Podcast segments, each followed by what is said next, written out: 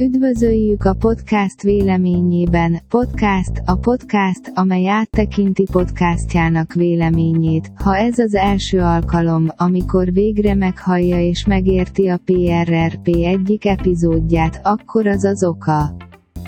hogy a héten ezt az epizódot tökéletesen adaptáltuk az anyanyelvünkhöz a Google Translate segítségével, és azt gondolom, hogy minimális hiba, rájöttünk hogy bár közönségünk és vonzerejeink szélesek és multinacionálisak, talán néhány hallgatónk idegenkednek az angol folyamatos használata miatt, ezért úgy döntöttünk hogy ezen a héten a nyelvi osztály számára, a podcast hírcsatorna kárára, minden hallgatónk számára készítsünk egy epizódot, amelyet elemzéseink meghatároznak tehát, ha olyan epizódot lát amelyben nem beszél, vagy nem ért egyet, ne aggódjon, ezt átírjuk az önnyelvére, és a többi elemet csak figyelmen kívül hagyhatja, ja. És még az angol epizódot a Google fordítón keresztül is elhelyeztük, hogy egyenlő versenyfeltételek legyenek, ha ez nem egy kifejezés, akkor az azt jelenti, hogy győződjön meg arról hogy a labdarúgás nem csapódik be egy adott csapat céljába, röviden félre, azóta felismertük, hogy a globális romantikus ABC mindössze 26 betűből áll, tehát csak az első 26 nyelvet fogjuk felvenni amely meghallgatja műsorunkat, mert nem tudjuk, hogyan tudnánk másként címezni azokat az epizódokat, amelyek nem, nem lehet túl zavaró, kivéve az alfanumerikus számokat, szóval, üdvözlet. Ha eddig nem értetted a műsort, de eddig hallgattál, örülök, hogy beragadtál, ha talán fél, hogy elmondja a véleményét a saját nyelvén, azt gondolva, hogy figyelmen kívül hagyjuk, vagy félreértjük. Akkor enyhíteni akartuk a félelmeidet, a számunkra ismeretlen nyelven hagyott összes értékelés alapos Google fordításon megy keresztül a Google fordító tapasztalataival, tehát ne aggódj! Hogy elhallgattatunk, azt szeretnénk, ha minden nemzetközi hallgatónk érezteti magát, ezen a héten van egy beszámolónk, és mivel valószínűleg nem értjük az önnyelvét, reméljük, hogy viseli magát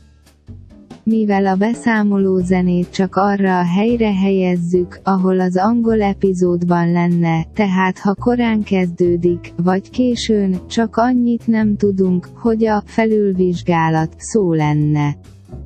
Valószínűleg miután elkészítettük ezeket az epizódokat, a mai beszámoló Dévkein 5 csillagos recenziója, és a Podchaser oldalán található, tehát nincs címe, ühüm. Ez egy nagyon kellemesen furcsa só, a házigazda nagyszerű és szereti, hogy miként érzi magát egyszerre tökéletesen és csiszoltan, rendkívül furcsa koncepció, tökéletesen végrehajtva, köszönöm Dév.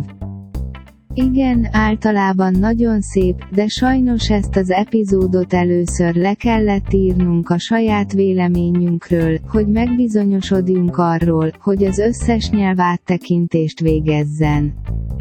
Így nem támaszkodhatunk a szokásos módszereinkre gyorsan gondolkodó vitticizmusok, függetlenül attól, hogy az értékelést nagyra becsüljük, és azt adjuk, amint azt mondják ideírja be nyelvedet. Öt csillag, oké, tehát a zene itt abba kell hagynia, de bocsánatot kér, ha már megtette, vagy még nem tette meg, minden esetre reméljük, hogy ez a nyelvi epizód segít kijönni a héjában.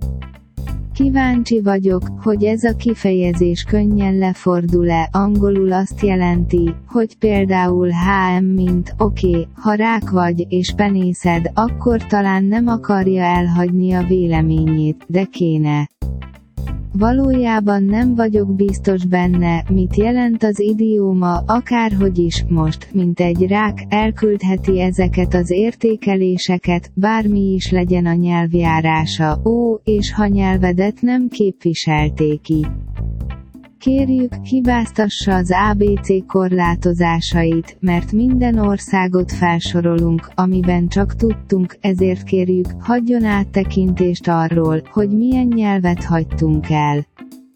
És készítjük az epizódot az ön számára meg kell értened, a jövő héten találkozunk.